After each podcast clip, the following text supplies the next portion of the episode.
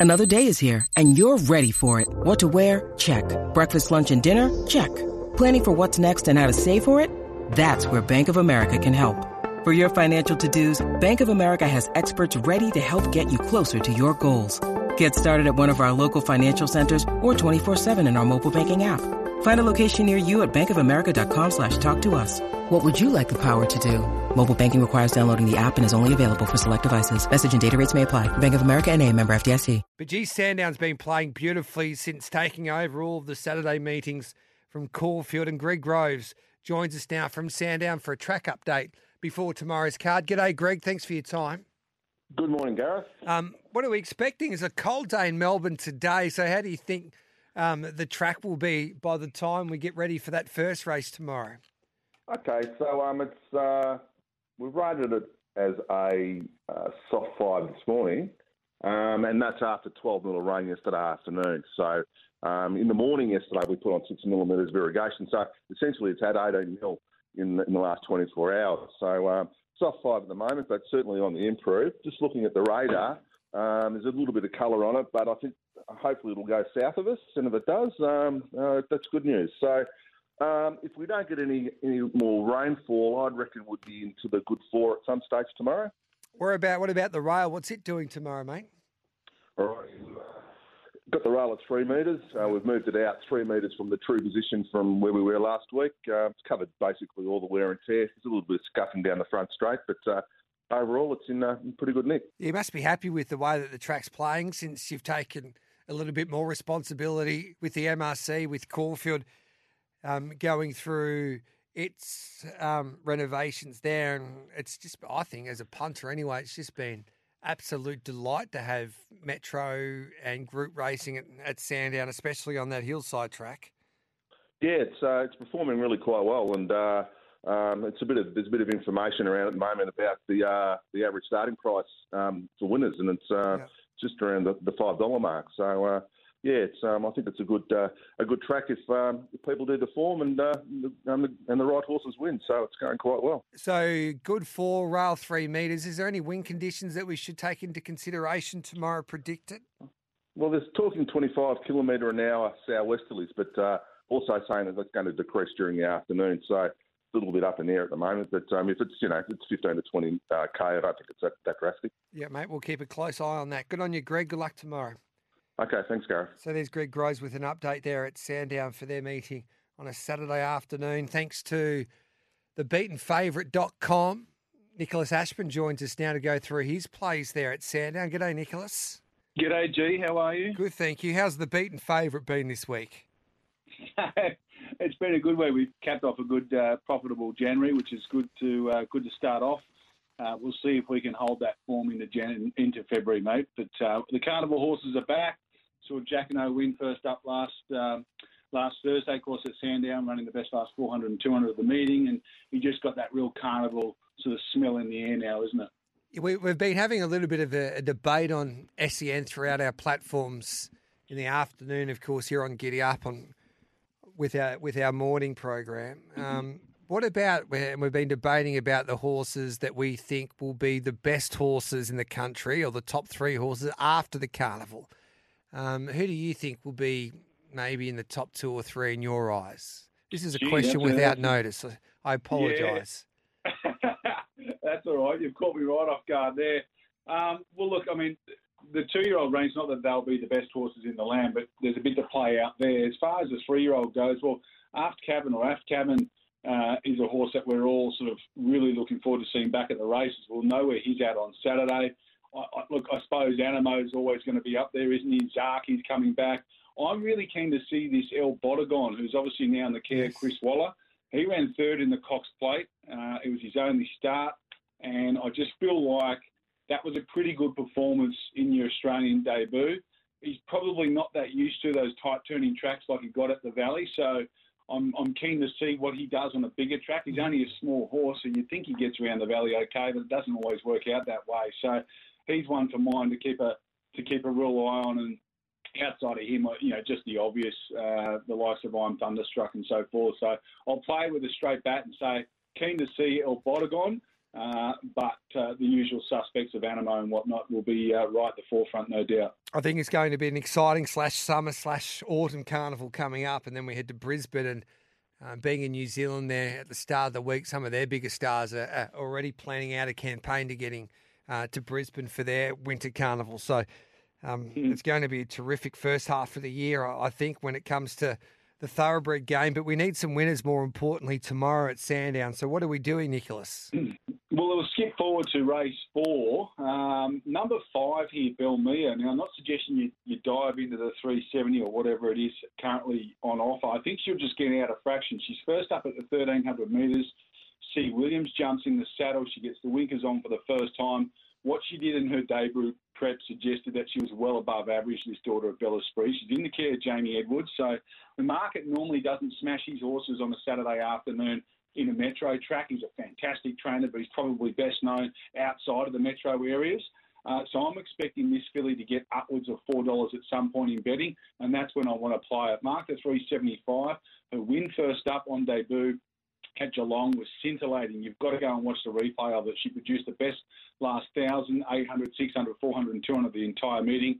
And if you watch the replay, you'll know exactly why. She went straight from 1,100 metres on debut to 1,400 metres second up on the Lakeside track and was not disgraced, beating uh, three quarters of a length there in reasonable time as well, and rounded out her debut prep with uh, a fourth placing and a good fourth placing behind Vienna Princess in the listed Twilight Glow Stakes. She's definitely above average. She's a stakes class filly, and it wouldn't surprise me to see her win this race first up, the benchmark 78. Mate, after that, I'm going to jump straight to the next race. That's um, race five. Euro Dandy's going really well at present. This preparation hasn't missed a top three spot in all four runs. And last time out at the Valley was pretty good there behind Ima Shelby uh, when a narrow third. There was a bit of a pack finish there, but in the benchmark 70, I thought she was pretty good. I think she turns up in a pretty similar race here on Saturday. And just at that 550 quote, she's an each way bet to nothing. I don't think she'll miss a top three spot and she'll continue that uh, good run. So, a couple of mares to start us there. And then I'm going to take us, Gareth, to a, a polarising horse, race mm-hmm. six, number 11, Fujita Sand. Um, he promised the world and has really yet to deliver. His first two runs of his career were scintillating, one at the Valley uh, behind Zamborghini, where they ran electric time there, and they put a massive margin back to the third horse. Then he goes to Sandown, I think on the hillside track, and absolutely spanked them. And then uh, goes for a spell, comes back, runs that funny fourth first up on a bog track, and his prep after that never really looked like sort of, you know, going on with it. But he looks like he's jumped out okay. And I just feel like he's got to be winning this race, the 1300 metre benchmark 84 first up, if he's ever going to get back into a stakes race. I don't know if you agree with that sentiment, yes. but he's promised a fair bit.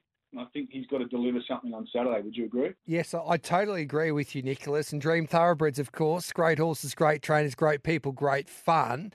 Um, help us with, um, of course, Giddy Up and uh, on a Friday morning, and we've got a, a, grab from Wayne Hawkes talking about Fujita Sand for you. So this is what the trainer had to say, one of the co-trainers, about a horse that you like on a Saturday there at Sandown. Yeah, it went super. Obviously, last time, um, you know, we headed towards the bigger races, but once again, we've just tried to come back and peel it back a bit and get his uh, confidence back in order. And his jump out was super. Um, hit the line great and lovely starting point, big track, won there before, and obviously the 1300 is going to really suit. So he's uh, he's hopefully in for a nice preparation, but once again, just peeling it back. Yeah, it's a good enough push from Wayne Hawkes, I think, for your top selection there for Jedi Sand. Yeah, it sounded like uh, Michael Hawkes. Yeah, sorry, it was Michael Hawkes. How, how, dare I get that wrong? So he won't be happy you've called him Wayne. Hello, no. Wayne, if you're listening. Yes, uh, he'll be listening. So, that's exactly what you want to hear. They're going for that confidence booster, which is what the horse needs. He, he had such a uh, a disappointing preparation last campaign, but to be fair, he got off on the wrong note and just never really gelled, other than one run where he looked okay. Um, I'm glad. I'm, that's what I wanted to hear. That's exactly what you want to hear from a trainer with a horse that's been a bit out of form. Stripping back, taking back in grade, try and give him a kill, boost the confidence, and see what's in the tank. So I'm happy with that, mate. Hey, uh, race eight's a good race, isn't it? Detonator Jack yes. is your favourite. Um, that two sort of 25, 230 looks a bit skinny from barrier 11. He's going to have to go back to the tail of the field. I think right you are should be a bit shorter than five dollars. Uh, dropped sharply in weight off a last start victory that rated well. He's got to come back a couple of hundred metres in trip, which I suppose is a small query, but I'll back Mar Eustace to have him ride on the day. He's going to be sort of two to four lengths ahead of Detonator Jack at the 600 metre mark. He might even be further depending on how quick they go. He's race fit. He's got the numbers to match it with Jack, and he's got the map advantage as well. So I've got to be with him. Obviously, Ride and Rose is uh, found the winner's circle again last time out in an easier race, but drops in weight and has a chance. Bill Toro was good last time out, but he can often put in a good run and then a couple of stinkers. And Don't Doubt Dory's an interesting run. Uh, he's got a really good fresh record, Gareth. And if you go and have a look at the first up run where he was tailed off last, and then look at the sectionals where they crawled in the race, you think to yourself, geez, it was barely a barrier trial that first up run. And he's he's probably going to present to the races on Saturday in similar order to how he does when he's first up normally. So that great fresh record he's got, he might be a sneaky chance there at 41 bucks, mate. I like the value that you're finding for us as well, Nicholas, from the beaten favourite. So the four horses that we're playing, race four, number five, Belmere. Geez, Chris Calthorpe's found a, a, couple of extra lengths, hasn't he, of late? He's just flying mm. at the moment, the boy that flies the horses, Chrissy Calthorpe from Geelong. Um, yeah, Euro Dead, what's his strike yep. rate? I'd love to see that over the last three to four months compared to, say, last year. His strike over the last three to four months, question without notice, I'll have to pull it up for you, mate. But uh, he's, um, he's, he's got, what was that good filly he had last year that went to the Oaks? Yeah, she won the Oaks. I don't think she's with him anymore. Um, Media Award. You've won them. Media You've won Award, plenty of those over your wonderful, illustrious career in this game, uh, Media Awards. But she was a really good filly. She was a very good filly. So he, Chris knows how to knows how to get them right. And look, I'm, I'm sure I'll have to get that stat for you another time, G. But I'm sure that he'll have Euro Dandy. She's flying. Uh, he's flying at present this campaign. He hasn't missed a top three spot. I just think he's an each way bet to nothing. Just one more for you, mate. Yes. In the last, there's a mare for Mike Moroney. So you see, I think most people know she's got a above average ability. She was good last time out uh, at Sandown. She is a month between runs, so I just want to see what the market does with her. I've got to mark four dollars uh, and happy to just wait though late in the piece and make sure the market's there and that she doesn't need this run to bring her on for a next run. In that same race, Timor for Chris Waller uh, is a $23 pop. Came out of the Bel Toro race, which was a high rating race, and that was his first run for sort of about seven seven months. So I'm expecting him to improve his stack. Whether or not he's got enough improvement to win, I don't know. But $23 to find out seems pretty fair, mate. So, what would be your very best on the program then at Sandown? Well, the very best for me, oh, look, I'd probably say, um, oh, I'd say Euro Dandy each way. I just think yep. he's racing really well. But my best all day, mate, is actually up at Eagle Farm, race five, number two, buying time. I've marked the horse even money. You can get 250 in early markets. I'm not sure what he is right now, actually, but uh, he ran really good time first up at Doomben. I think he's borderline a stakes horse, like in the right stakes race, and you're getting in here in a class three. You can get around two dollars twenty-five with Bet three six five for buying time there at Eagle Farm Race Five, horse number two. Have a wonderful weekend. The beaten favourite keeps on dominating. Nicholas Ashman, we appreciate your time here to kick off proceedings as always on a Friday on uh, Giddy Up, and um, we'll catch up with you next week, mate. Good on you, Gareth. Good punting, mate. There's Nicholas Ashman. So recapping his best there at Sandown, race four, number five, Belmere, race five, number five, Euro um, Sands. Then we go to race six, number 11 for Cheetah Sand. Right You Are, race eight, number six, also given a good chance from Nicholas Ashman. And in that final event, race nine, um, So You See, does look tough to beat in that last event. Horse number nine, of course, for Mike Moroney and uh, Jamie Mott. So hopefully it's a big fill up day for Nicholas Ashman there on a Saturday Euro Dandy, I should say. Race five, number five there for Chris Calthorpe. Dream Thoroughbreds, great horses, great trainers, great people, great fun. Get involved and live the dream with us. An exciting weekend of racing. Randwick will host the, the best meeting across the country on a Saturday afternoon because of the Eskimo Prince, which sees the return of the boom, a Godolphin three year old and AF cabin who we haven't seen since he dominated a a preview of the Caulfield Guineas, basically, and uh, then unfortunately he bled, so we missed out on the Caulfield Guineas. Um, but we get to see him back at the races tomorrow afternoon, and uh, Michael Wood, the track curator there at Randwick, joins us on the line to give us an update on the track conditions. We'll also get his thoughts on the Kensington track, which will play host to the New South Wales meeting this afternoon or in that twilight zone. Michael, thanks for your time, mate. Good morning. Hey, good morning, Gareth. Um, what's happening in Sydney today and tomorrow? First of all, for the Randwick meeting on a Saturday, where's the rail and what conditions are you expecting?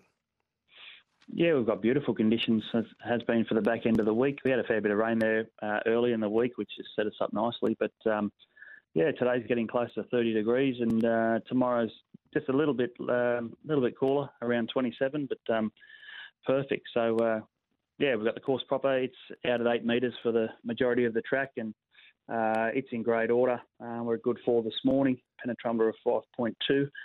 Um, so it's set up nicely. We'll we'll reassess that this afternoon as to whether or not we'll, we'll give it some more irrigation and um, and have it perfect for, for tomorrow. So 27 degrees. That sounds like it is a perfect day in Sydney town. Is there any wind that we need to keep an eye on there tomorrow that might affect the pattern? Yeah, nothing too significant is from what they're saying. So um, yeah, I think it's just going to be a, a, a beautiful day um, today as I say, much the same. It's a warm day, but um, the Kensington track has had a, a, little bit of a break, so uh, the grass grass cover on that's you know in great order and uh, nice amount of give in it. So I uh, had a couple go around this morning, and um, yeah, said it was just perfect.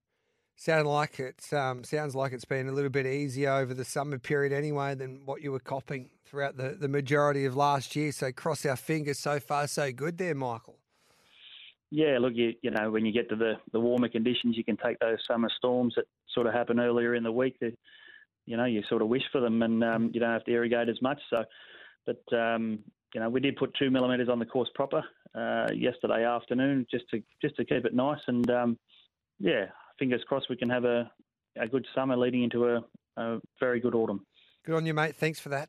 Appreciate it. Thanks, thanks, Gareth. There's Michael Wood. What a job he does there for the ATC. Um, what do you, now we've got Dean Watling is about to join us to go through his best there at this afternoon. But before we have a chat to Dean, let's hear what Vin Cox, the boss of Godolphin Australia, had to say about their boom three-year-old AF Cabin who resumes, and of course the Eskimo Prince tomorrow. Um, look, we'd love to say he can, but you know, it's not. Going to be it's certainly not his grand final uh, yeah. at this time of his of his campaign. Uh, but look, he's he's been trialling very well. The team's extra happy with him.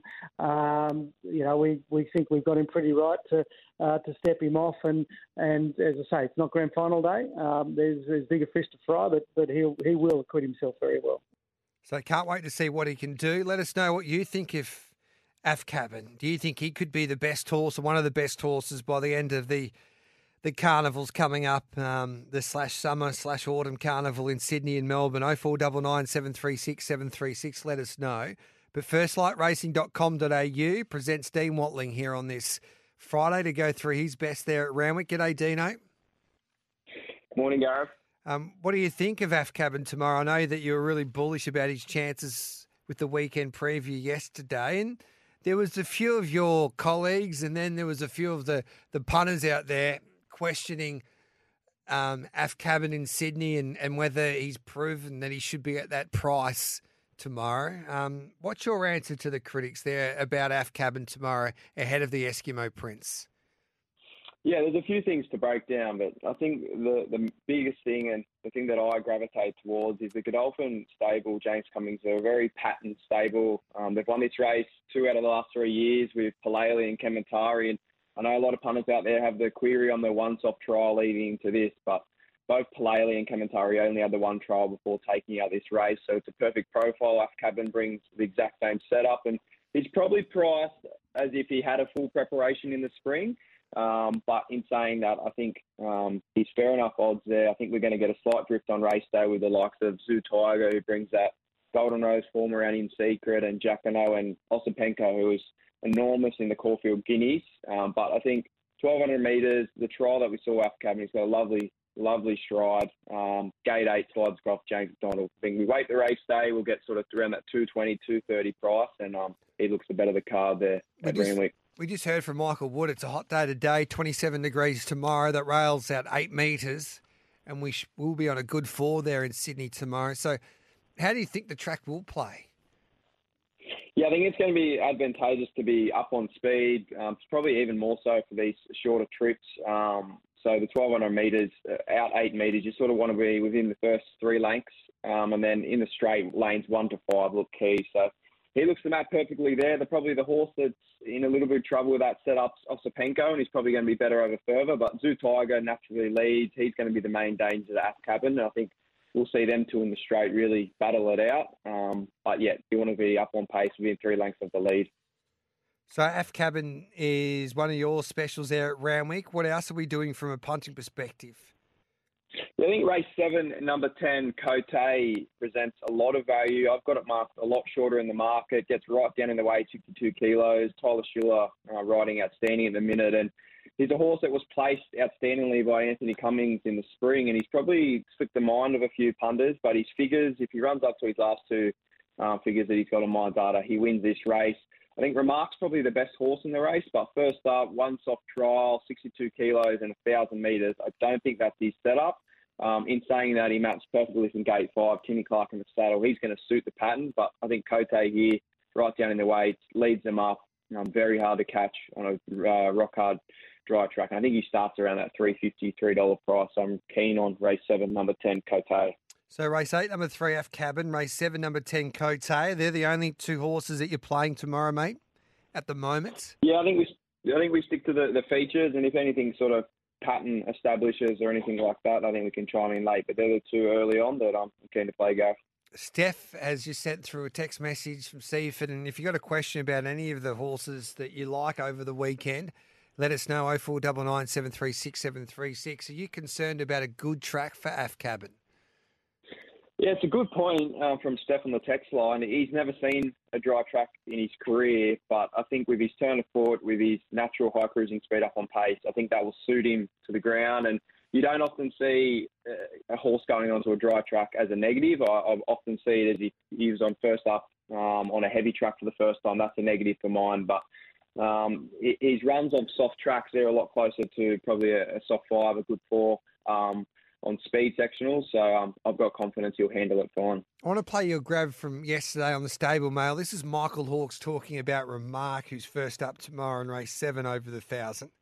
He's always had the potential of a group horse, and we're obviously hoping to get him back to that standard. You know, his his last run in the Sydney Stakes all went pear shaped, and uh, we had a crack at it, didn't come off. But this time round, I think uh, we're going to see a different horse, and uh, who knows where he might end up. He'll uh, hopefully end up in a few of those bigger races.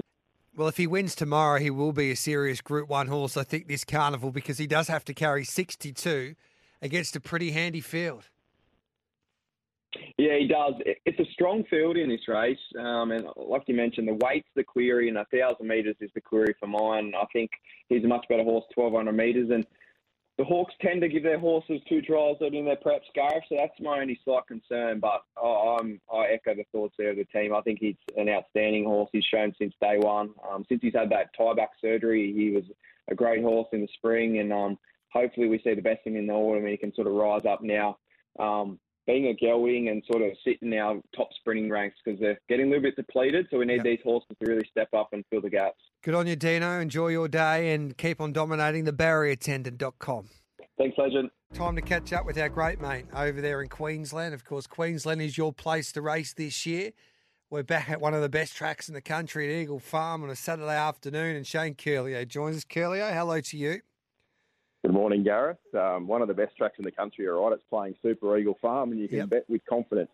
It has come a long way, hasn't it? There was people that wanted to shut the joint down, and now it's just the track that everybody wants to basically um, make sure that if they're if they're building another track or they're doing some reconstructions to their track, that they wanted they wanted to make it like it like an Eagle Farm because you can have you can have a hundred mil of rain there, and it's still a good fall.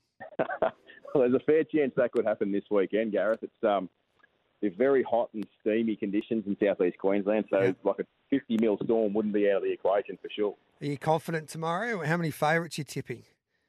No, I'm trying to steer away from favourites, Gareth, the best I can. Um, um, just a, just something I'm trying to get out of. You know, stop listening to Jack Dickens and Dean Watling. You know. Yeah. No. Um, trying to trying to add something different. Yeah, and um, I, I, tell you, did so. Um, Miles Fitzter makes his return uh, this afternoon on. Um, show, and he's recruited you. so the the love affair continues there, Curlio. So, what are you going to offer um, the, to to Miles's show this afternoon at twelve o'clock? Oh, a little bit of statistical analysis Yeah. um, and a little bit of uh, out wide sort of stuff, Gareth. So focusing away from the major meetings and and having a look at some horses and some setups out wide. Um, they still pay the same price whether they win at Dalby or Doomben. So, Yeah, and you've probably got a better edge out wide, haven't you, these days? I, well, I think so. Um, well, my stats say I do anyway. So. I'm happy to keep betting out wide. Yeah, for sure. All right, at Eagle Farm, what are we doing there tomorrow, mate? Um, we've got a tip already. Buy time. Do you like this galloper in the fifth? Um, yeah, yeah, I, I do. It's um, it's a nice horse, but um, you know, I think it's probably probably starts around that sort of two twenty mark. Um, the main danger that's being the twelve there in a sec who uh, was basically no hope from a wide jaw last time and, and does get a better gate and a much better map um, and no weight. So I think sort of um, sort of thought buying time will have to do a bit of work from the gate go forward and in a sec is the danger sort of stalk in the stalking position. But like I say, I think they're both sort of on their right on their right prices right now. So So buying time race five, number two, is a, is a top chance. But what about outside of the, that race? What are we doing from a Curlio point of view, from a punting perspective? Uh, race nine, Gareth. Um, I was pretty. I was originally interested in the six, and as I dug deeper with the jockey and the and the barrier and the map that I thought just won't suit at all, those factors just don't add up to a bet. Landed here on number three, overseas, Lindsay, Lindsay Hatch, Andrew Mallyon. Um, thought it was a very good run first up in a very in a just an unsuitable race uh, on a leader's track around Ballina, where it got back and rattled home and only got beat half length. That was sort of first up at the thousand. Now this is not a deep race, Gareth, whatsoever. Um, like I say, you've got um, you know charge on there, the six that I sort of half found early, but the map's difficult. Pentito is around 550, uh, gets a good map. Comrade Rosa down the bottom is very short at the 250 quote. Sort of represents great value here overseas, um, around that sort of 16 17 dollar mark. I think it's uh, I think it gets a decent run with enough speed on to be able to settle midfield with cover and, and be rattling home uh, really late. I think it's a great hope. So when you talk about digging deep, going into barriers and jockey, so what are you looking there to tick the boxes? So you just said charge on might have been a bet. So what put you off charge on then? Well, without being sounding like completely disrespectful, No, it's got but- a um, it's Yeah. got a three kilo claiming apprentice who doesn't ride winners, um, and it's going to happen. like sometimes you can map a race, Gareth, where the horse just is going to land in that spot regardless of who's on it. Mhm. The, the, the map's clear, if that makes sense. You know, you've got you've got um, you know you've got a horse drawn gate two that's got neutral gate speed, so it's going to land in the running line, and it's easy to map sort of how many we're going to settle in front of it. But in this case, it's, this this horse will need like a bit of a steer to get to the right spot, and I just can't sort of I, I can't be confident enough that the, the jockey has the ability to be able to do that. Um, where sometimes if you're doing a race and you're seeing J Mac with a tricky barrier, Yeah. you'd be confident that he'd be able to overcome that. Yep, great point. Makes Yeah. sense. What about outside of that ninth race? Have you got anything else for us, Curlio? Yeah, but it it's into favourite, Gareth, and That's I was all sort of low tipping it after Pot and Jack and Dino. That's all right. Um, Winner's a winner. race six, number two, hang five. Uh, come through the right race on uh, when resuming. I thought burst, uh, bursting won that race, um, but it resumed in pretty comfortably. It sat outside the leader and dictated the tempo and dashed away from them.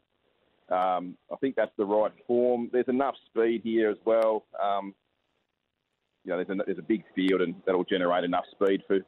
It's a bit of a get back sort of run on type. It'll it'll sort of slot midfield again. A sort of horse that'll be midfield with cover, and that's perfectly fine at Eagle Farm.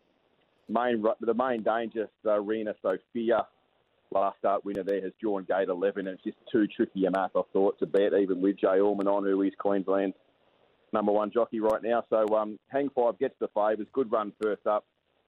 Second up last time at 1400, it should have won. It was beaten uh, when it was unlucky. Just had a bumping duel all the way up the straight. So uh, I think it's got a little bit of class about it, this horse, and it's, I think it's better than a benchmark 72 grade on Saturday at Eagle Farm, and I think it'll be winning around that 350 quote, Gareth. Love your work, Curlio. So overseas race nine, number three, $16 each way all day, and then hang five, race six, number two. We'll be hanging five on Sunday for the mailbag Bloodstock Open Day there at Cranbourne at the Gavin Bedggood stable. So looking forward to catching up with you then, Curlio. And um, looking I'm not forward. going to make it, Gareth. I'm shattered there. Oh, okay, well, it's disappointing. The face of the organisation doesn't turn up to the Open Day. That's a new one. You'll, you'll enjoy what I have to do instead. I've got a leaky valve, Gareth, in one of my veins. I have to have a bit of surgery, so okay.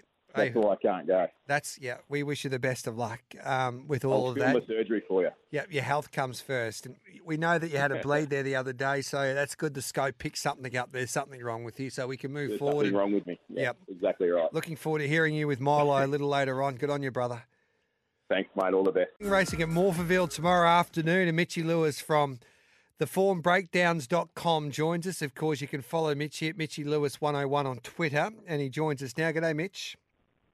Yeah, morning, Gareth. How are you going today? Good, thank you, mate. Um, Morphettville tomorrow, racing on a good four, rails in the true. How do you think this track will play? Yeah, so the meeting tomorrow is actually on the Parks track. So Yep. for, for those listeners that don't know, the Parks track's the inner track, so it's actually a little bit tighter.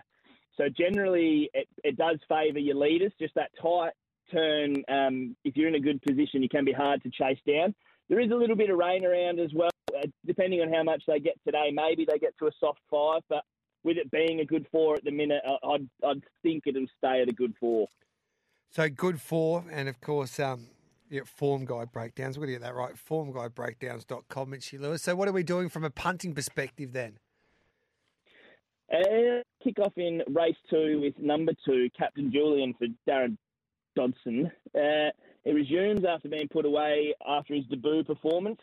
He looked very green in his debut performance. When he was running down the straight, he was sort of zigzagging and laying in all over the place. So they've obviously put him out, given him some more time to mature.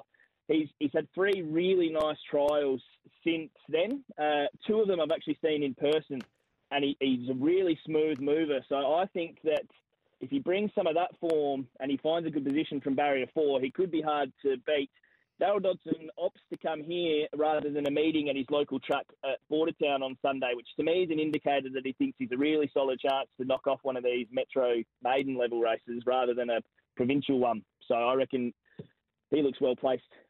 Okay, so like the confidence there from the Dodson camp. Then what are we doing after that? We'll go to race five. I'm with number five, Saskatoon. So I'm happy to forgive his last start where he was third. They, they put him up to the 1600. I don't, I don't think he was really suited that day. Uh, at Murray Bridge, you've looked a bit vulnerable if you're a leader. So over the 1600, he just got swapped over the top of late. He's coming back to the 1400 today. I think he'll appreciate that much better. Uh, and he's on a track, like I said, that generally favours the leaders, which is where he should be from barrier one all of the form lines around him this prep, uh, there have been some super forms franked out of it. There's other winners like Metro Legend around him. Uh, I reckon if he's at his best, he's just going to be too hard to catch. So race two, number two, Captain Julian, and then Saskatoon race five, number five. Do you have another one for us, Mitchy? Yeah, I've got one more in a race that I think is really interesting. I'm basing it on the map. So I'm with race six, number six, Silver on Red. So, like I said, it's about this race map. I think there's going to be an extremely hot tempo in the race. I've got two, three, four, seven, all going to be vying for a leading position. Silver on Red's coming out of barrier one. He's got the potential to just camp off them, hopefully in the box, and just let that outplay in front of him. And then if they go too hard, I think he's just going to sweep through them. He's at his peak fitness fourth up. He's three starts, two wins, and a third when he's fourth up. Uh, and he was also two two runs back. He made some ground in the straight at Moonee Valley. We, we all know how hard that is to do. So I'm thinking if you're making ground at Moonee Valley, if he gets the race run to suit him here today, he's going to be making up ground at the parks and he should be hard to hold out. I do have a lot of respect for the favourite of Jolly's Alpha Flight. I think he looks a handy type, but I'm just worried that as a young horse, if they're all going as, you know, like cut snakes, he's going to be a little bit shook up and I'll be following him second up. So David Jolly Silver on red for Nydorf, he claims there as well. So race two, number two, race five, number five, race six, number six, your plays there on the Parks track at Morphettville on a Saturday afternoon. We can catch all of your work on um, the formguidebreakdowns.com website and also follow you on Twitter there, Mitchy Lewis 101. Yep, that's right, Gareth. You're a good man, Mitchy. I knew I'd get it right eventually. Um, enjoy your day and um, back plenty of winners. Thanks, mate. You as well. I'll speak Great. to you soon. Good meeting in WA with Weather Watch. Um, hot conditions, and I think that meeting's been pushed back a little bit. As I say hello to you, Pete Anthony, of course, from the mailbag, and um, we are racing deeper into the day there in Perth tomorrow because of the weather. Yes, exactly right. I think the forecast is around 38. There's not a great deal of wind around either. Uh, they were toing and throwing about moving the meeting to Sunday, and after most of yesterday, they came to the conclusion, no, we'll keep it on Saturday, but just start later in the card. So, look, it'll still probably be around 34, 35 when they kick off. But the two-year-old race has been shifted to race five. It was race two, so if you notice some funky fluctuations in some of the odds comparison websites, that's why. and we all know if there's no win and it's hot like that, you need to back. Um, doesn't matter where the rail is, you want to be on the horses up front. Yeah, typically that's the case. Look, Rail True has caused uh, many a punter in WA a bit of a headache over the last year and a half or so. The, the rail just hasn't been holding up. So you can still be on pace. You just need to be getting off the fence into the straight. Now, because it's so hot, I'm guessing they'll be watering the track extra. I'm not expecting anything different. So I've found a few horses that are rails and run, and I just have to put a line through them at this stage. You just have to wait and see. And, you know, if the rail is for whatever reason playing okay, then I can start to consider them again. But uh, steering clear of rails and run to start the card. Okay, so where do we start with your specials there at Ascot? Well, look, uh, race one, I can see there's been a bit of money there for Wild Bell. Not overly surprised the horse is showing a bit. Hot shot is just absolutely flying this preparation. Drawn gate one, that is a small query, but I just have to find out. It, it is the first race on the card. I think if there is going to be any chance of backing a horse from gate one, it will be this one. It's just going so well, this preparation. The stablemate and Just Go probably sets a genuine tempo with Bisector on the outside of it. Bisector's the horse that I want to be saving in this scenario, but with pot shot, I think it just is able to just track the stablemate, just go roll off the fence, they can basically this angle clear. Brad Parnham's been shown that he's paying close attention to how the track's playing this season. Um, that's the horse that's just a, it's an auto bet for me. So race one, number two, pot shot, and I'll be saving the six Bisector. If Wild Bell beats me, so there. But uh, I, I'm happy to take it on without the trial. And we get around four dollars sixty for Potshot, and Potshot did an unbelievable performance there the other day. I had to see it to believe it. I didn't think he was that good, Potshot. So I'm with you there. Oh, she, I should say, this filly by demerit. So I think she'll get the job done as well, Pete. So that gives me so much confidence there at four sixty. What else are we doing at that program? Uh, race five is a really nice two-year-old race. So we're coming into the Magic Millions time here in WA. So capacity field. Uh, look, a lot of the good men um, look, it knocked off a smallish field, and in, on debut it was Shinsaw behind a couple of smart horses there, and Brave Halo and the Miller runner that escapes me, the one they've got good wraps on. Um, but it's two dollars ten in a capacity field. That's way too short for me, and look, it may even give a few of these a head start. Looking through some of the first starters, number four for uh, Shooter McGruddy and Steve Wolfe, best of the gods. It's a full to export man and certainly jumps a lot better than export man. And the trial I thought was pretty quiet. Should be thereabouts on speed, setting the tempo here. And the Miller horse in Champagne Street. Now, Gareth, you'll probably remember one of Bob Peters' horses, uh, Truly Belong, which yes. went a miss there. It was a very talented galloper. This is the first fold out of Truly Belong. It looks a nice type, and again, an on-speed runner. We're getting twenty odd dollars for best of the gods and eight dollars fifty or so for Champagne Street in the twelve. I'm more than happy to be playing both of those the horse I thought would go up a bit, a bit of a better price is the nine in Guarding Heaven around six dollars. If that horse drifts, I'll be backing all three of them to beat a lot of good men. I, just can't have a two year old at two dollars ten in the capacity field. They they do too much wrong uh, for that to be a, a betting price. So yeah. bit of a Dutch play there. I remember Truly Belong was the horse that Bob purchased at the New Zealand sales. Talking about Karaka, that's their final day with their book two today, but. She was a little small, but she used to go really well on, on firm tracks um, truly belong. And uh, Simon's a great judge of it, a young horse. So he's got all of the girls in this gallop. Ali Cripps, I see, leads the ownership group, of course, Simon's beautiful partner. So it'll be interesting to see how she does go. That horse that you're thinking about that finished second behind um, Brave, the Brave Smash horse, Brave Halo there in that initial plate, which I think is one of the, the hottest two year old form races around the country that we're seeing this year. Live to Tell also had to go to the paddock because of shin soreness. And Simon Miller has been on the record, well, telling me at the pub anyway, that this could be the best two year old that he's ever trained. So that was a hot race. I, I've got a lot of time for a lot of good men, but talking about good men, um, Ash Maley, he's got a big, big opinion on leading Taddy. So there's a couple of booms on a few of these two year olds in race five, which is always exciting. So just recap the numbers that you want to play in that race. I'll be backing number four and number 12 on the current prices, best of the Johnson Champagne Street. I can't. Um, Champagne Street at Street Boss, filly out of Truly Belonga. So uh, well bred enough for sure. Yeah, and I can't believe. I hope Shooter has a little bit more luck on um, best of the gods than he did have Oh, last week on that horse. What was it called that we liked after the trials? I want to call it uh, Odin Arca, something like that. Yeah, Odinaka. Um, and yeah. like Shooter, I love Yeah. Shooter so much. He's a superstar, but he's gate four and he's landed three back the fence. Wolfie wouldn't have been happy, I wouldn't imagine. Um, yeah, it was pretty comical, wasn't it? Yeah, it was Shooter. Um, but he'll bounce back, Shooter McGuffin. He always does. Um, is that are they the only two races we're playing in?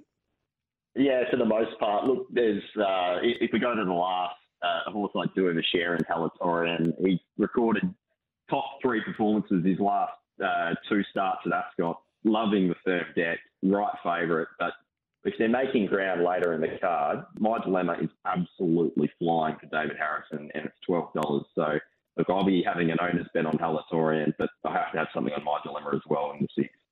I can't believe like that, like the the mailbag bloodstock team haven't really arrived in WA. They're talking about purchasing tried horses, etc.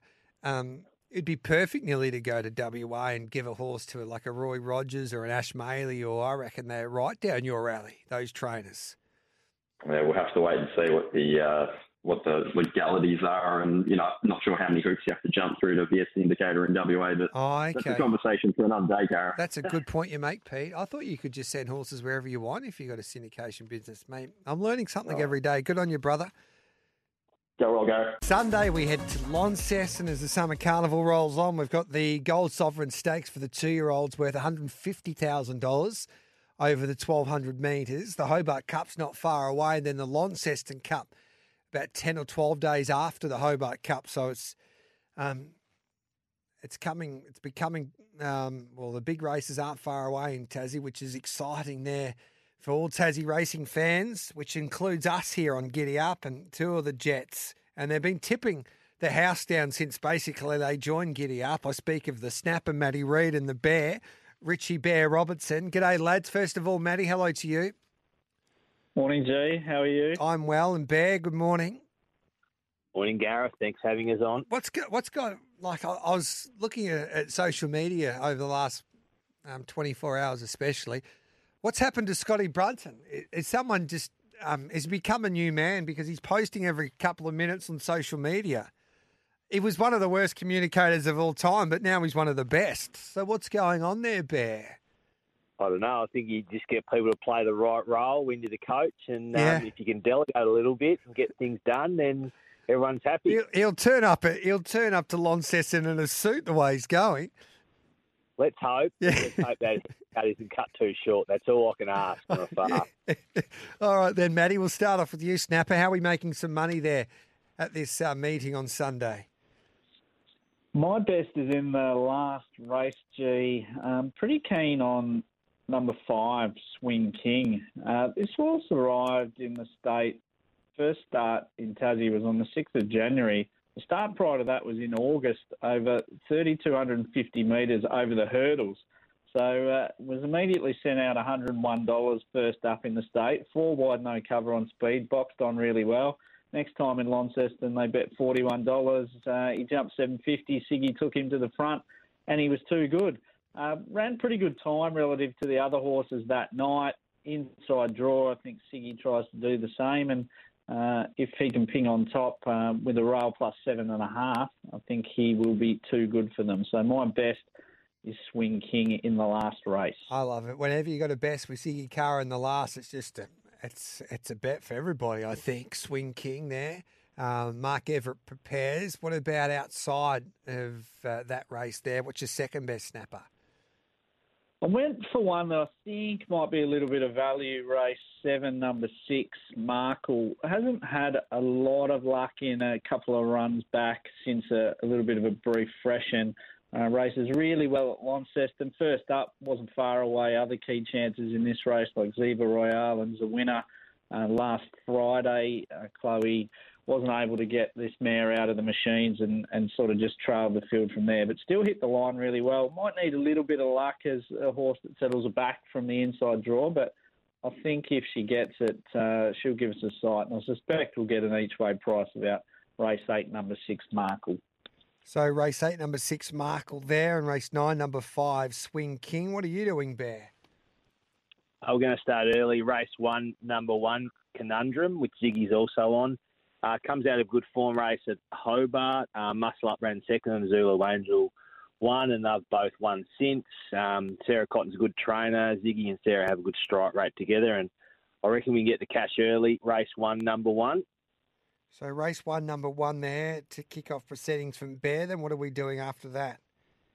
Uh, we're going to sort of take on Snapper here, Gareth. Uh, in race seven, I think Thelma maps really well. I think the horse is uh, in really good form. Um, it just got touched off last start on the line.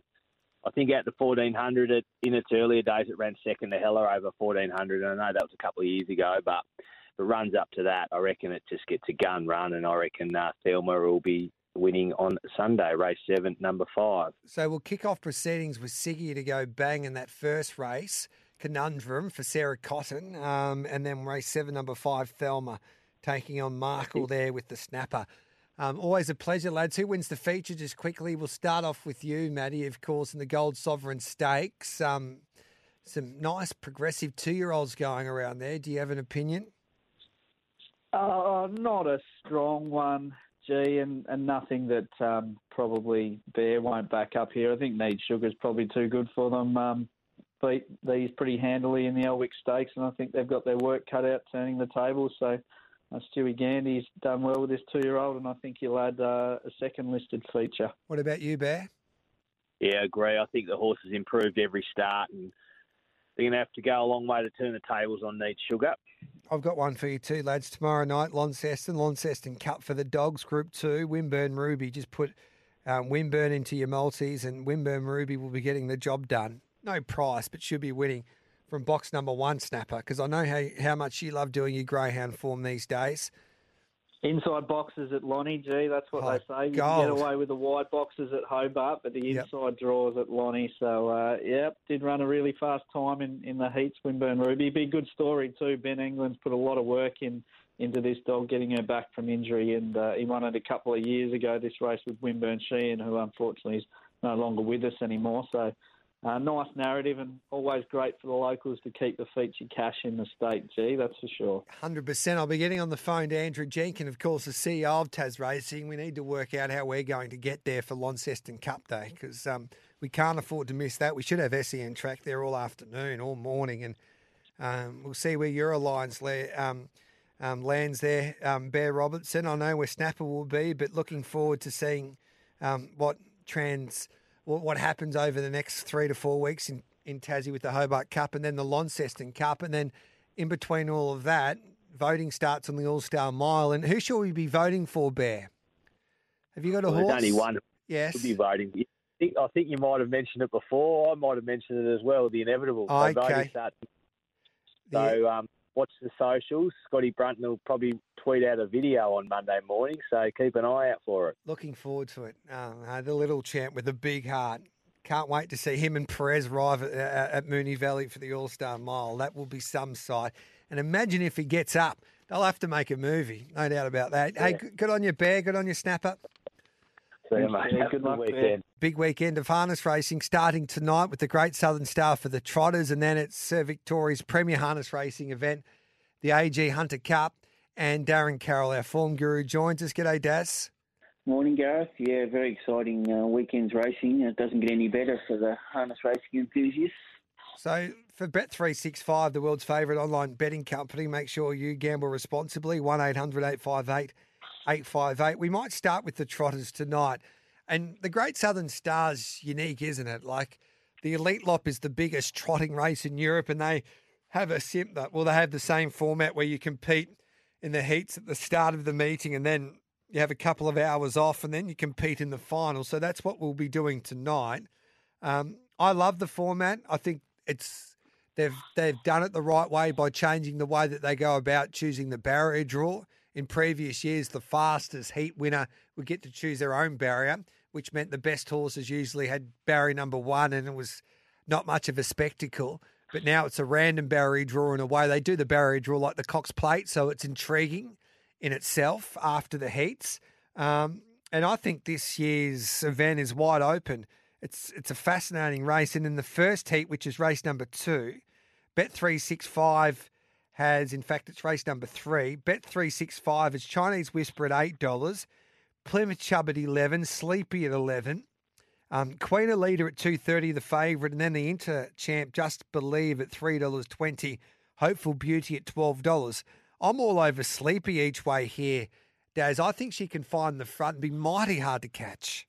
You've been on Sleepy all week, Gary, Gareth, and um, yeah, look, it all depends on Chinese Whisper a lot. Um, got really good gate speed, but can be a bit iffy at the start, and barrier one might be a bit tricky. So a lot's going to be depending on that.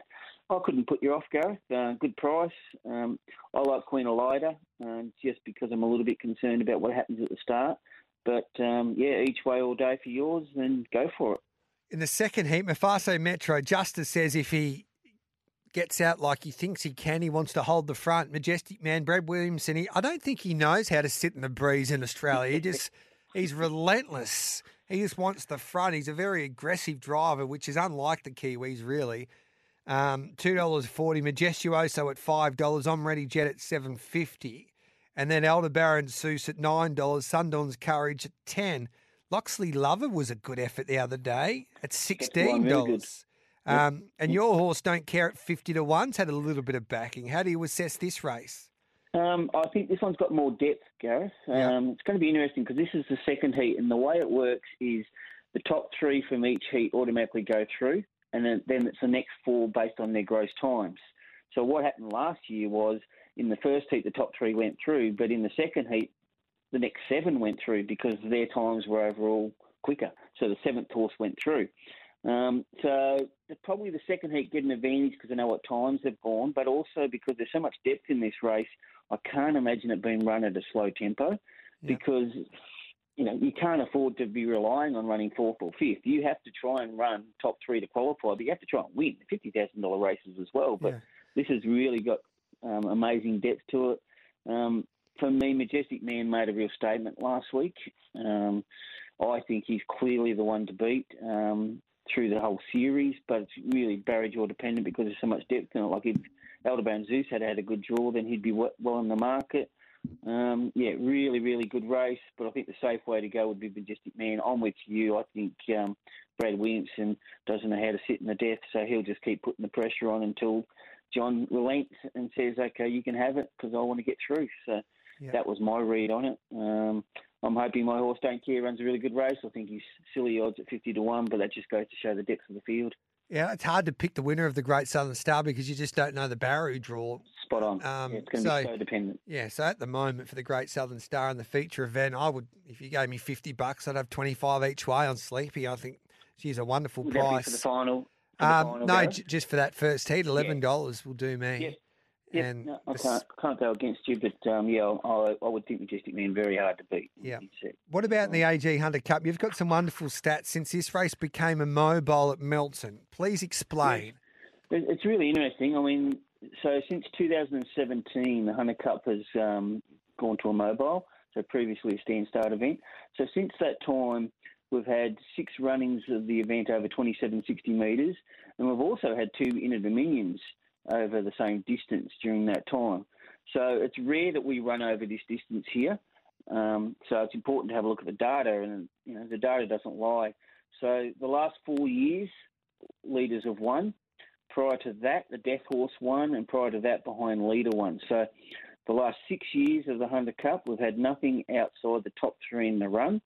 And then if I go back to the two Inter Dominions that have been run during that time as well, um, we've had a leader and behind leader win those races. Average price of those um, eight editions, five dollars thirteen. So they haven't all been short price favourites or anything like that. Um, so really, really interesting data that to me says you just got to look at the map of the race, and that is critical. And you just got to try and get that right.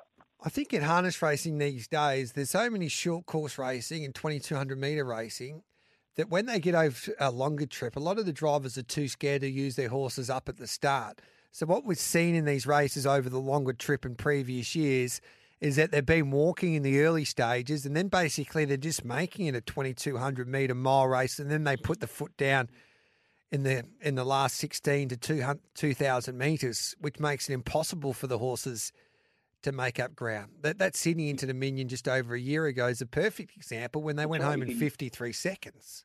Yeah, you could use that as additional data if Yep. you wanted to, but you know, thi- this data is telling us, Gareth, that we've got to be all over the on-speed horses, and you know we might be looking at things like um, the New Zealander drawn the back um, Old Town Road, but it's been backed into nine dollars. Well, the, the stat said it can't win. You know? I've just got a have to be some feeling, however, Daz, that you have to like if you analyze, say, last year's um, Hunter Cup, we had the King who had an easy lead, and then you analyse the Inter Dominion, and you had Acknow that was drawn to lead, and he walked to the front basically because Honolulu Bay didn't come out. And there were no horses to Acknow's outside um, that knew that they could cross him if they put the foot down. But listening to Jason Grimson on SEN's Giddy Up, our show, of course, yesterday, saying that Jack Trainor's got permission to have a fair income crack in the early stages, knowing that, well, if he doesn't get to the fence, he can't win. And uh, the Prince, he's on notice there with um, Spirit of St. Louis. So if we see some fireworks there and Blair Orange knowing that he has to get out of the gate with copy that to be in front of a horse like Expensive Ego, finally, and I'm praying this happens for the race's sake, for the sport's sake, that we get a little bit of fireworks in the early stages. Drivers need to know if you don't have a crack and try your luck in the early stages, um, then your may will go home. If you don't come out of the gate, you can't win anyway. So Jack Trainors, he- he'll have a crack, which I think would be good for the race, and it could work or it could not. Um, but um, at least he won't die wondering. Yep.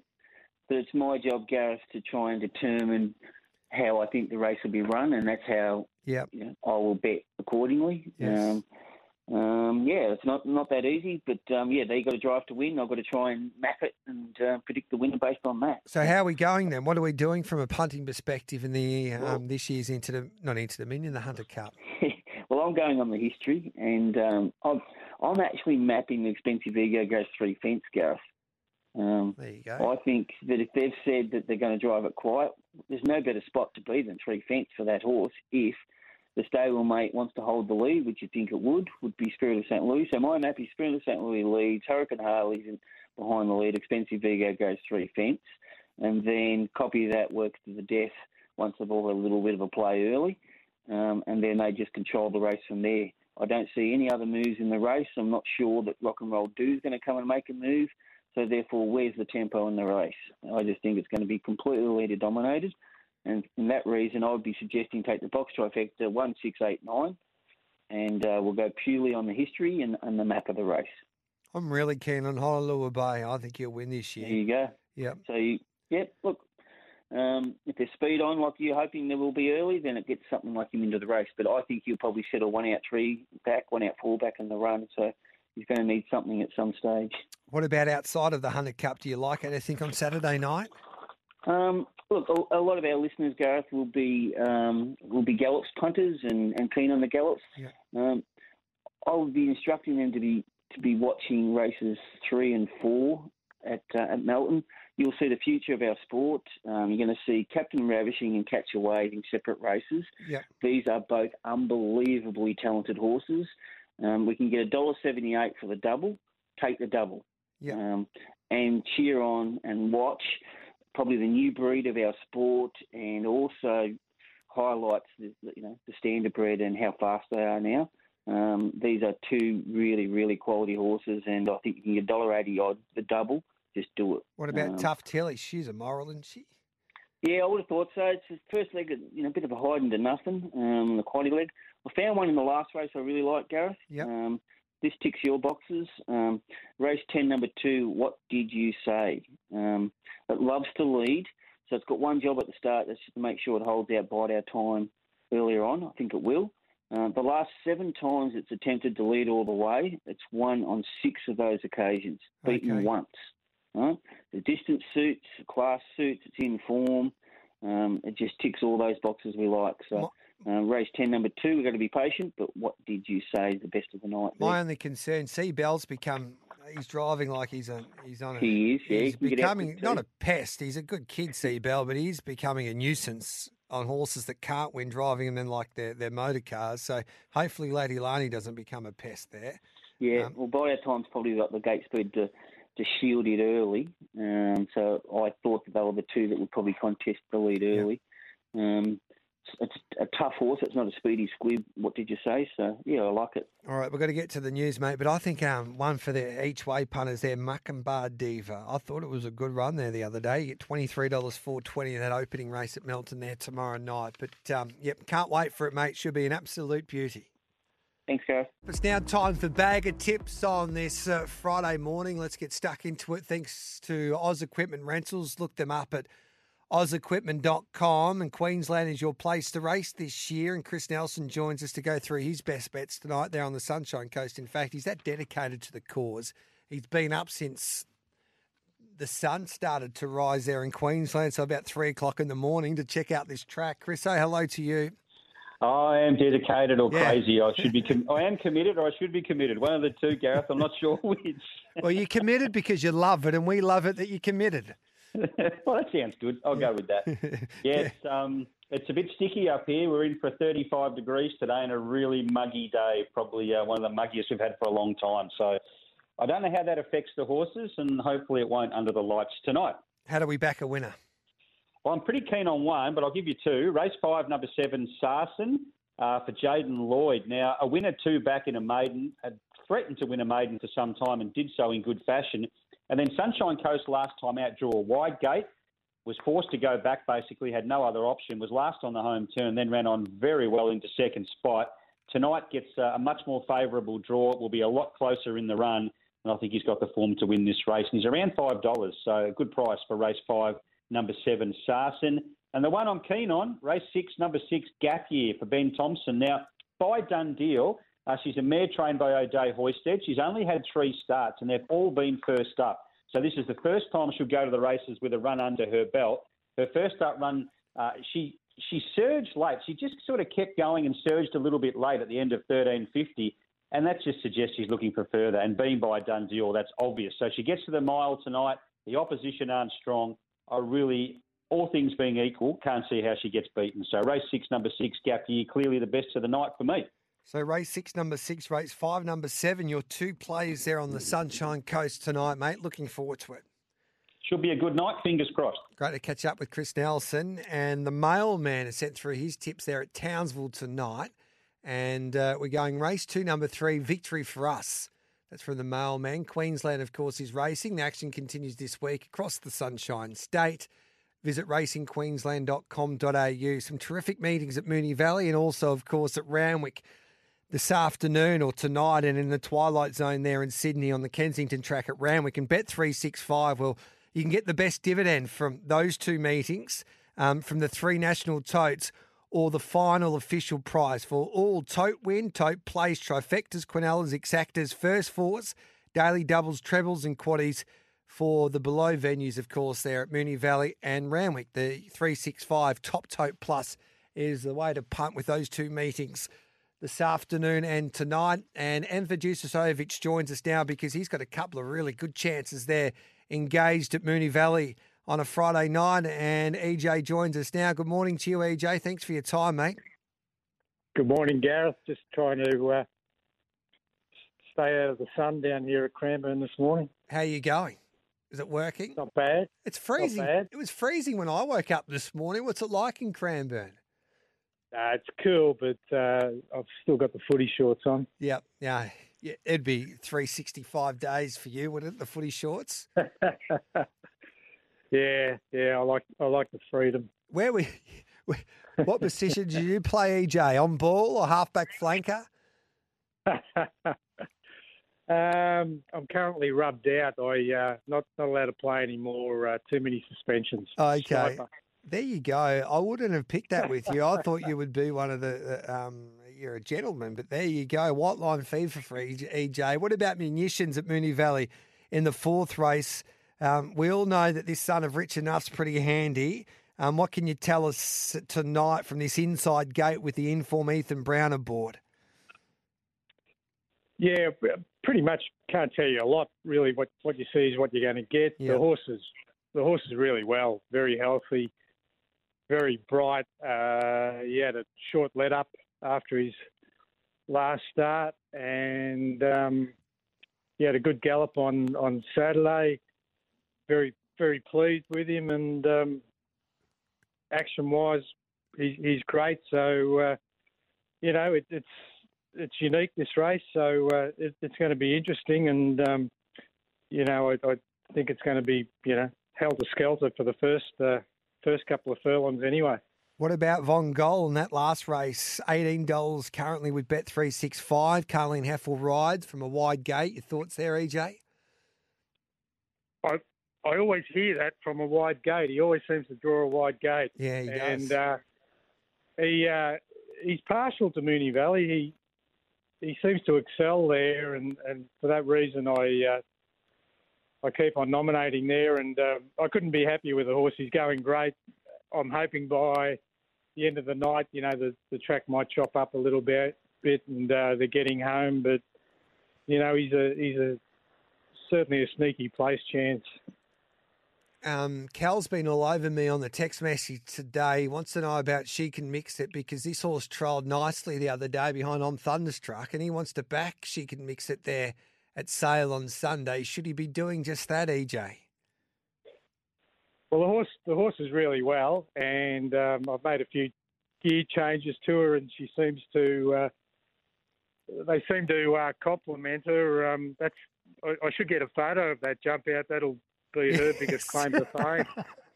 I, I, I, I thought arguably she uh, she may have even won that jump out, but anyway, you should have. Uh, yeah, I, perhaps I should retire her now. Can you put that on the? Can she? Can she get? Um, can she get that in the, on her page there when she heads to stud? Well, well, I, if, if I've got something to do with it, I, I think it Yeah. she should. What a- no, no doubt, but. but she's going, she's going well, and um, you know she's drawn wide, which is an ideal. Uh, I think she's well placed in that race. Um, you know she's done it in her trials. She's she's she's come up well. She she needs to do it race day now, and I'm hoping with the uh, tongue tie and crossover noseband that uh, she'll she'll do the job. And Pinstripe, mate, how's he? Yeah, he's he's progressing well, getting down to the the business end now. Um, I'll know in another week or so uh, uh, exactly where I'm going with him, but he's during the pre-season he um, he's come back with a with a mullet. He's he's he's powerful in the shoulders and uh, and and back quarter. You know, he's he's one of those footballers that gone away and come back and they uh, they look enormous and and uh, I'm really happy with the way he's going. Love it. We'll be getting on him to win the Brownlow as well. EJ, it's always a pleasure, mate. Good luck over the weekend. Good on you, Gareth. Yeah. you, mate. There we go. There's the great EJ. He does a wonderful job talking about superstars, the people strapper. He has built up some following, Andrew Fraser. The man that used to be in the technology world, he said, I've had enough of that. I'm going to follow my passion and um, head to a race stable. And he works for Mick Price and Michael Kent Jr.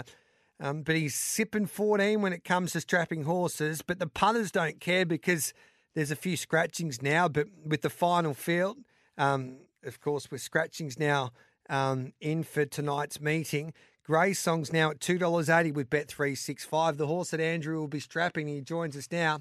Hello to you, mate. How are you feeling this morning ahead of Uh, tonight?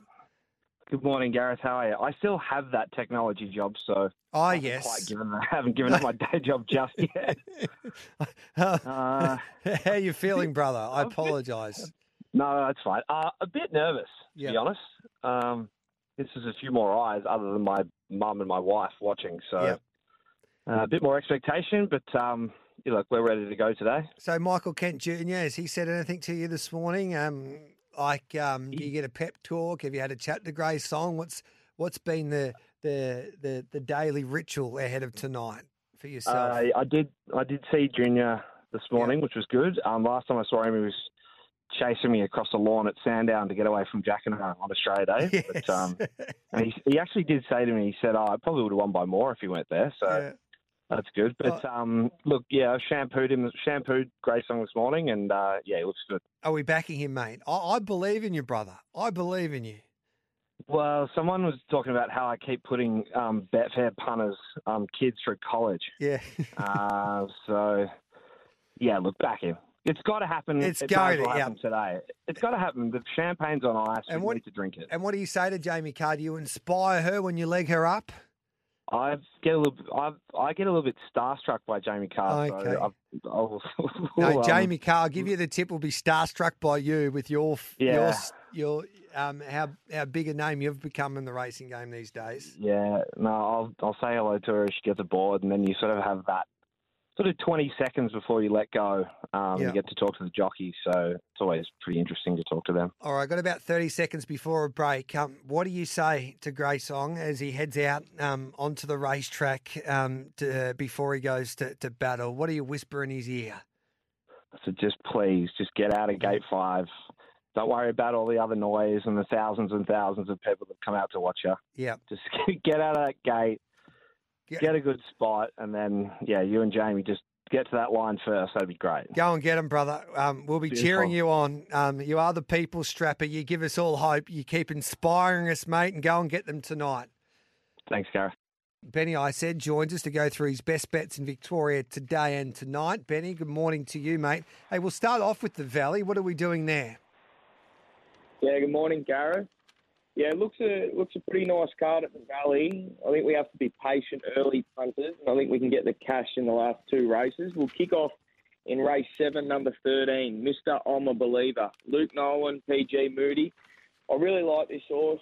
We heard Kath Coleman during the week say that she's got a fair opinion of him as well.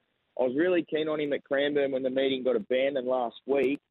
But look, the race sets up pretty similar tonight. I think he's a progressive stayer. He shouldn't be too far off the speed. Nice strong rider in Luke Nolan can pull him to the outside, and I reckon he'll pick him up tonight at the Valley. Then we'll go to race eight, number ten, Holly Mans.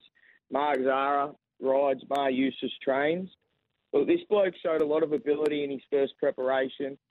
He's jumped out well. He looks like he's come back bigger and better. I think he'll be getting the job done in race A. He's pretty short. I think he's around the 240 mark, but I think he's pretty smart, this bloke. And I think he's a big set horse. I think the sting out of the ground will suit him. So Holly Mans race eight, number ten for Maher Eustace Sarah two sixty, and um, I agree with you there, Mister. I'm a believer. Kath Coleman gave that gallop a really good push yesterday on the stable mail. So that's race seven, number thirteen. What about at Werribee, mate? Mate, we've just got the two at Werribee. We'll kick off in race two, number nine, Ransoming. D Stackhouse rides, our man from the trial time show, Jerome Hunter. Yep. Jump out was pretty good. Look, we know Jerome is very good when he sends these first starters to the track. As I said, there there was actually a bit of market support when the markets first went up during the week. I think this horse looks, you know, to have enough ability to go to the races today off his jump outs and be very competitive. And you got another one for us out um, Werribee. You can get around ransoming. We can get around four twenty with Bet three six five. Yep, we'll go race six, number six, Shambo. D Lane, Clayton Douglas to train. D Lane's going there for one ride today, and it's this bloke. Look, I think his jump out was pretty good. Last preparation, he just he struggled to get the win on the. He struggled to string a couple together. Look, I think he'll ride the speed, and he'll be very hard to beat today. I think he's short. I think about two ten, but I think he'll be winning. Shambo. Like the confidence there. So race two, number nine, ransoming, and race six, number six, Shambo. Yeah, D Lane. He wouldn't be going to Werribee um, for no reason. So just the one ride there for Clayton Douglas. Love your work, Benny. I said um, we'll catch up with you tomorrow. Thanks, Gareth. There's Benny said he's seeing them beautifully as we speak. Sterling Alexiou and Gerald Ryan are going great guns, and they've got a couple of nice chances engaged there at the Twilight meeting in Sydney on the Kensington track. And Sterling joins us uh, right now. Good morning, Sterling. Thanks for your time. Yeah, good. Good morning, Gareth. How are you? Good, thanks, mate. Cool die. Great to have Nash back in the saddle. Goes around in the third race. Um, obviously, she's got a lot of ability. This daughter of Frankel. Your expectations with her today? Oh, look, she obviously it's there for everyone to see. She's a filly with nice ability, and she's always showed us good ability at home. Um, few scratchings, and um, the Kensington track's a bit of a query today. Or you know, I would have liked to see a, a bigger field where they're going to um, sort of inject a bit more tempo. But you know, field of six now it becomes a, a battle of tactics, so to speak. But um, happy with how she's going at home. I, I think she's just going to need a few things to go right for her today. And she's out of that wonderful mare, Samantha Miss by Frankel. So she's um, she's one hell of a bred galloper. So what do you think her best trip will be down the track? Well, she she's still inclined to want to overdo things a bit, and you know she she's been we've, we've spent quite a bit of time on her at home, just sort of getting her to switch off and try and settle. Because I think if she does that in time, she's you know she she'll get out to sort of two thousand metres, and that's probably going to be a right trip. But she does need to start doing things right and learning to settle. Otherwise, she's probably going to find herself um, probably have to stick to these fourteen hundred metre and mile races just until she um she gets a bit more experience and and gets a bit more racing craft about her. What about Oceanic Flash in race number four? Um, what do you make of um, Oceanic Flash's chances over the 2,400 metres? Yeah, I, was really really happy with his run two back, and he found himself in a good spot the other day, Tyler, and just seemed to get dragged out of the race. And I think he's a horse. He, sort of got to keep him on the job and focused in the run. I think he's just sort of getting shuffled back through the field. And by the time he got to the 500, he, you know, he was happy just to sort of poke home himself. But I think um, up to a mile and a half today, uh, Brent can sort of be aggressive out of the gate and put him in a spot and set his mind on the job. I I think he'll run a really big race. All right, then, should we have a bet today? Are you confident? Both horses are going as well as they can, and both horses will be hard to beat. But I, I think they're going to need things to go right for them at the same time. That'll do. Um, good on you, Sterling. Good luck today, mate. Okay, thank you. There's Sterling Alexiou there. Dean Watling joins us. Dino, what are we doing on the Kensington track this afternoon? Yeah, I'm excited to get back on this track, Gareth. It's probably one of my favourite tracks in Sydney. It often plays those horses sit in midfield and really momentum. Um, I think race one, um, the favourite here in Getty, race one, number four, looks very well placed. Comes out of that Magic Millions debutante stakes uh, behind Rush Hour on a really heavy track. Gets back onto a firmer deck. Has been freshened since then and James Donald Stitch from gate nine. I think if we can roll forward, um, I think little midfield, I think it'll be hard to beat. Capital Hearts, there's a big danger in that. We spoke to John O'Shea on trial time this week, and he has a nice opinion on this horse and has trialled up well. But I think Getty can get the money in race one, number four there. Race two, it's very short. Uh, race two, number nine, Parasol for the uh, McDonald Cummings combination. It's trialled up like a proper horse. It's had two runs under its belt now, spelled. Um, it looks the way to go in race two. Short now, $1.60. I think if you wait for the jump, it might push out to $1.80, $2. But I think those two shorties in race one and two can get the money. And best bet of the night comes up in race three, Gareth. I'm going against Sterling's call die there. I think associate for the Danielle Seed stable, Tyler Shield in the saddle. Really good on debut. That race rated for the roof uh, has been freshened. A really impressive to trial. Barrier three will have a map advantage against Call Die, and I think in the small field that's that's very key, which Sterling did touch on. So best bet of the night, race three, number one, associate. Do you want to take responsibility for the $10 10K challenge to get us off the mark, Dino, or you want to wait for another day? No, I- I'll, I'll take it. I love a bit of pressure. Okay. Um, it- certain odds, uh, any odds? Well, we two dollars. We just need to double our money, so you can either do a place, place all up, or a place into a win all up, or um, if you're confident with Paracel into associate, then you can do that all up. So whatever you think, Dino. Yeah, okay, we'll go race one, number four, Getty. Uh, around that two dollar price. All right, then you sure you you're confident even with John O'Shea's first starter? Yeah, we'll be fine. J Mac in the saddle, All uh, race then. experience, will be fine. What about our man Mickey Gannon? He he's just on fire at the moment. But every time we um, um, get him to bet for our syndicate, it gets beat. But then all the other. Have you ever had a mate like that that um, he wins when he's betting by himself, but when we have our syndicate, he always gets beat? Oh, there's plenty of mates that always tell you about their wins, and when they put the pressure on, um, they crumble. But Gunnar, I guess he's still winning though, just not for the right thing. No, so yeah, pressure tomorrow with a multi as well. He's on fire. Maybe where he's kryptonite. There's no doubt about that. Hey, good on you, Dino. Thanks, mate. There's the, the man from the barrier 10, and he's the great tip off. He's a superstar, Mickey G. But we have jinxed him of recent times. G'day, Mickey. G'day, G. How you going? Good, thanks. You wouldn't read about it, would you, mate? Like three out of four, and then um, the only one that, that, that gets beat is the one that we have in our challenge. Um, but anyway, we'll always and you, game, it is the great, great game. game. It's Yeah. unbelievable. Um, so, what are we doing today? You've got three meetings that we're having a look at. Where do you want to start? Yeah, we'll start off with the Kenzo. I, I shared Dean's sentiments there in those first two races. There's not really much more to add to listeners out there. I think Getty's going to be very hard to beat. Was very, very good. Um, obviously, up at the Gold Coast uh, in unsuitable um, track conditions. So I think that's a horse that'll be doing its best work today. Race one, number four, Getty, and then I'm going to go to race three, number one, Associate. I made my best bet of the day at the Kenzo as well. Trialled up really, really well. Danielle Seeds flying. Tyler Schiller's probably the, most in-form jockey in Sydney, so I don't think you're going to go wrong with uh, that combination. So race three, number one as well. So they're, the- they're the two at the Kensington meeting, G. Then where do we go after that, mate? Yeah, then we're going to head to uh, Walcha. Walcha. Is that how you pronounce it? Walcha. Yeah, Walcha. Yep. Yeah, absolutely. We're going to go race six, number four, time timely bell. Had excuses its last two. Jasper Franklin on here claims one and a half, sits on speed from barrier one. If you're getting five dollars. That's a great price for a horse. It's going to give us a huge sight and uh, be very much in the finish there. So I think that's going to be a great bet. Race six, number four, and then we're going to roll down to race eight, uh, number five, Miss Kono.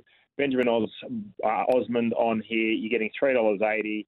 This is horses racing in. Uh, she's racing in career best form now. She's only really got to repeat what she's been doing of late. We've seen a really big drift in the betting. Um, she opened up pretty close to that uh, two dollar fifty mark. We're getting around three dollars eighty. To take that, that's a great bet. So race eight, number five, Miss Kono. And Canberra. Yep, couple down in Canberra. Did you um, get anything out of uh, Sterling in regards to free choice in race two, G? No, I didn't actually. That was my Uh, I have to- mistake. I have to shoot him a text. I will think text him. I'll let you know by the end of the show. I apologise. Good man. No, you're right. I should have texted you, mate. That's my bad. But uh, race two, number four, free choice here for uh, Sterling and Gerald. Of tried up, you know, pretty well. Heads down to Canberra here for this um, debut assignment. You're getting seven dollars, and look, there's some tried horses here that just don't look that good, to be fair to my eye. And I think seven dollars is a really good bet considering this horse looks like it has a bit of upside. So race two, number five, free choice. It's worth worth a bet at that price. And then I'm going to go to race three, and this one's around the uh, ten dollar mark. This is the value bet of the day.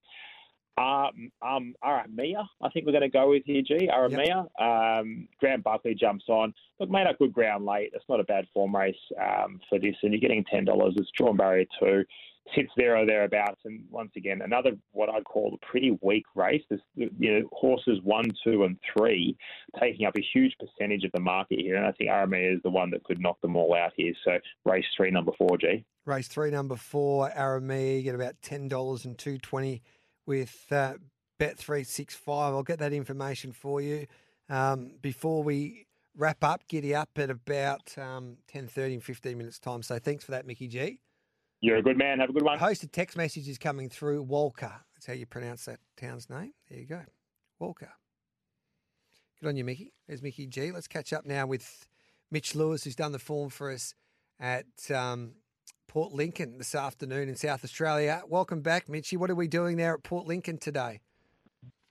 Uh, well, Gareth, I think I'm about to break ground for Giddy Up here. I'm about to do something that I think's never been done. I'm going to tip a horse that my mother-in-law is in the ownership of. Well, there you go. I don't know if that has happened before, but um, yep, let's hope it wins for your sake anyway. Now, there's a small little caveat here. I'm going to tip it, but I, I'm not sure it's the best bet. I did the form before the prices come out, and it's come up at a dollar fifty-five. So we're talking about race one, number seven, ladies' lunch for Richard and Chantel Jolly. So we A getting little bit on- short for yeah. mine, but, but yeah, I think it, it, this has to be her race. It's a lot easier. Um, if we get a little drift out, I'd be happy to take that. But I just, I just thought I better throw it in. She looks like the winner, but yeah, I, I wouldn't be diving in at that price. All right, then hello to your mother-in-law there. Ladies' lunch, race one, number seven. Hopefully, for the lady's sake, that uh, she does get up at a dollar fifty-five. What else are we doing at Port Lincoln, mate? Right, we'll go to race three with number two, Centrefield, another shorty here. It's just been back to this morning. Uh, looks to get a soft run. It's just coming off a little let up. Uh, out of barrier three, has all the early speed in this race. Should push forwards and control the race with Taylor Crowther. Uh, loves this track and trip, which is a horses for courses sort of track. So he's nine starts, four wins, two seconds, and two thirds over this same track and trip. So gets all of the favours today. Is a short price, but I feel like he should just be too good for this field. And then what do we do after that? We're going to go to race seven with number one, Exalted Maxine. So a little bit more value here. Uh, Exalted Maxine actually shaded home centre field uh, last start it was. So that form should be franked a little bit earlier in the card. The beauty of Exalted Maxine today is it's a thousand metres and he's drawn barrier three. He's got all the early speed at Port Lincoln. It's quite a massive, wide, swooping bend before you get to a 300 metre straight. And the 1,000 metre start is right there as that bend sort of just starts to begin. So if you're caught wide, you lose significant ground up into the straight. So he maps to get the perfect run. He's been here at Port Lincoln three times for two start, uh, two wins and a second. So another one that looks really well placed. Uh, he does have a heavy weight, which is the risk, but I think the, the run's going to get too soft for him, and he should be hard to catch as well. Love your work. Fill up at Port Lincoln, and the best of luck to the mother-in-law with ladies' lunch that first, mate. Yeah, good luck to Vicky if she's listening. Let's catch up now with Darren Carroll, who's done the form for us for a big night of harness racing with the Trotters taking centre stage in the Great Southern Star. Welcome back, Daz. What are we doing from a punting perspective at Melton? Thanks, Gareth. Yeah, I've got a lift. Uh, yeah, I didn't have the best of days yesterday, so we're only as good as our next winner, aren't we? So Yeah, we'll you've got a couple few. tonight. You got a few um, runs in the. You got a few runs in the bank, mate. Oh, that's all right. Then. Um, right, we'll start off with race seven, number three, Kimura Safi. Um, I took this one last Friday and it got the job done for us really well. It won soft, and that was a heat of this race. Um, I don't think that this is any stronger than the heat that it won, and um, I'd love it to find the front, but that's not the end of the world. Last week it sat behind the leader and just got the sprint lane and just won with a plenty in hand, in my opinion. So uh, we're getting around about three dollars tonight. Um, Michelle Phillips does a great job training this horse. It's the only horse she's got in the care. She does a great job driving the horse. So um, yeah, I just think it's found a really, really suitable race. So keen again, race seven, number three, Kimura Safi. All right. Then. And the- the other one I like is um, in the last race, race 10, number two, Key Chucky. Uh, it's a stable that we always like to, to get involved in, and it's the um, the very strong um, Paddy Lee stable. Um, this horse has had three trials, so it's fit and ready to go. It would have been set for this race. Really liked its last two trials.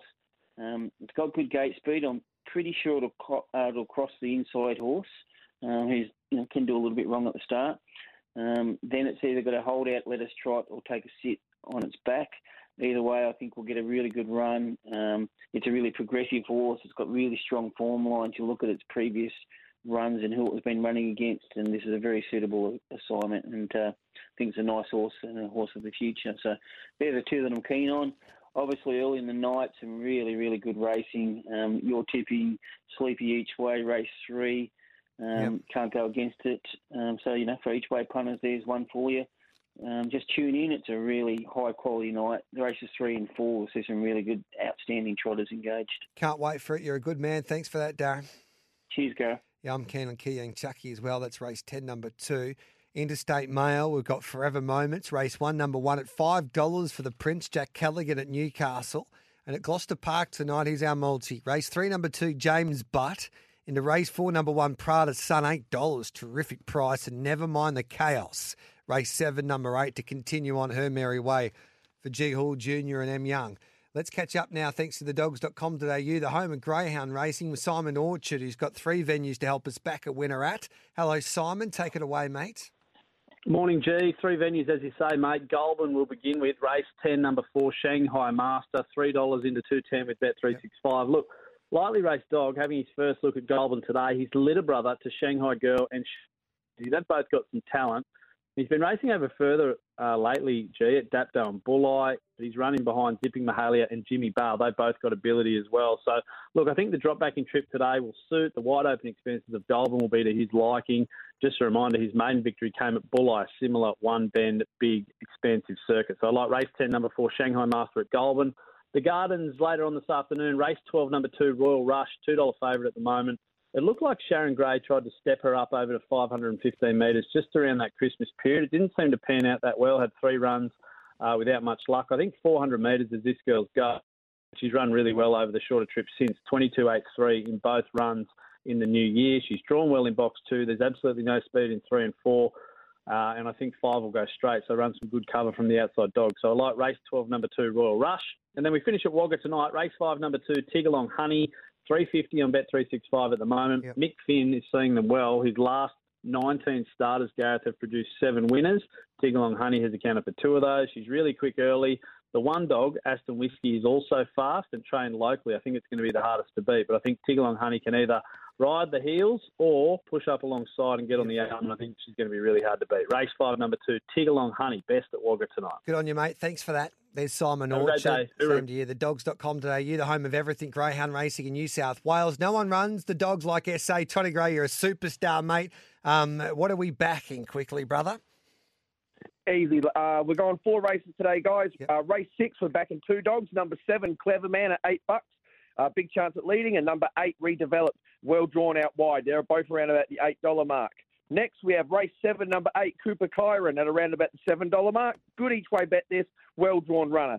Uh, after that, we move on to race eight, number six, Universal Value. It's going to be up there vying for the lead. If it can hold a position, shouldn't miss the podium. Also around about $7.